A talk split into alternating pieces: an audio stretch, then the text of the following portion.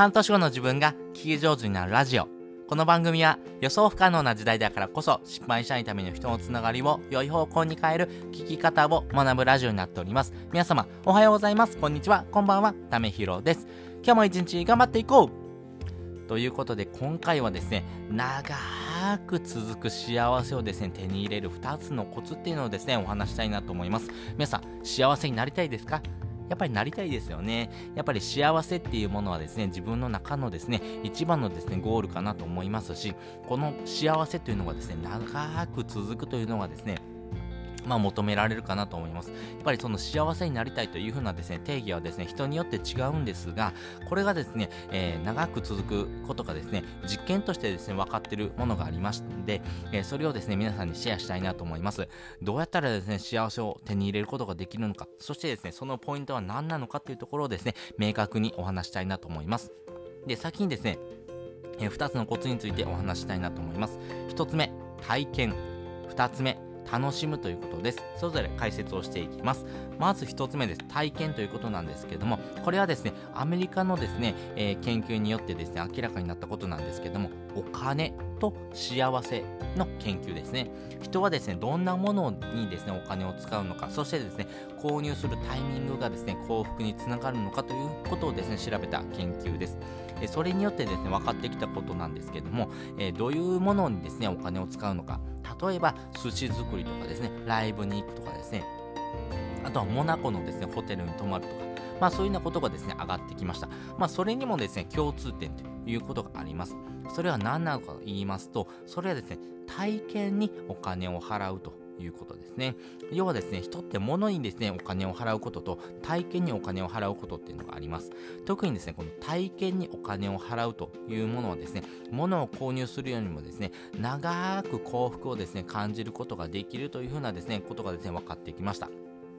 まあ、つまりですね、物の幸福というのはですね、一過性があるんですね。あ、よし、これを買ったって思うんですけども、それが長続きすることはないんですね。例えば自分がですね、欲しかった腕時計とかですね、バッグをですね、買った。買った時はですね、非常に嬉しい。でもそれがですね、半年、1年経ってください。それがですね、今でも続く幸福でしょうかまあそういう方もいると思うんですけども、そうじゃない方っていうのもいると思います。それに比べてですね、体験っていうのはですね、その後も長く続くことってありますよね。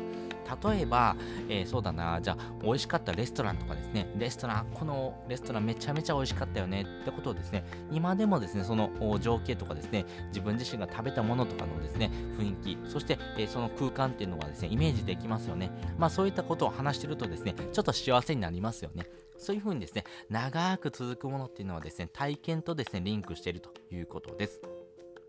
まあ一方でですね、物にお金を払うということもですね、大事になってくるんですけども、この物を購入する場合でもですね、この体験に紐づくものであればですけども、えー、この、えー、長く続くですね、幸せを手に入れることもできます。まあ例えばですけども、音楽が好きであればですけども、音楽体験に必要なですね、ギターを買うとかですね、学びが好きであればですけども、講座やセミナーを、えー、購入するということ。そして本を買うのがですね、え好きな人はですね、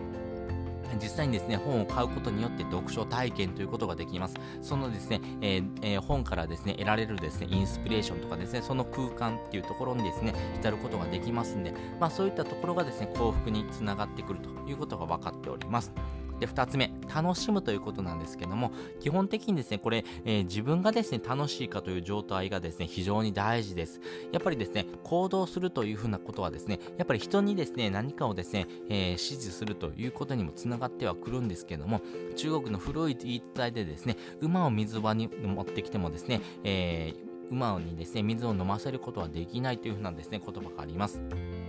まあ、つまりですね、あなたがですね、こっちおいでよって言ってもですね、相手がですね、興味関心を示せなければ、相手が来ないということですね。それよりもですね、あなたがですね、楽しんで、心から楽しんでですね、行動しているとですね、相手がですね、勝手にですね、自然と自分も混ぜてよというふうにですね、やりたいなという気持ちをですね、えー、伝えてくる。まあそういったことがですね、つながってくるのかなと思いますんで、やっぱり物というよりもですね、体験というところをですね、リンクさせておくとですね、多くの人を巻き込んでですね、え、その体験というところをですね、え、ブラッシュアップしていけるということですね。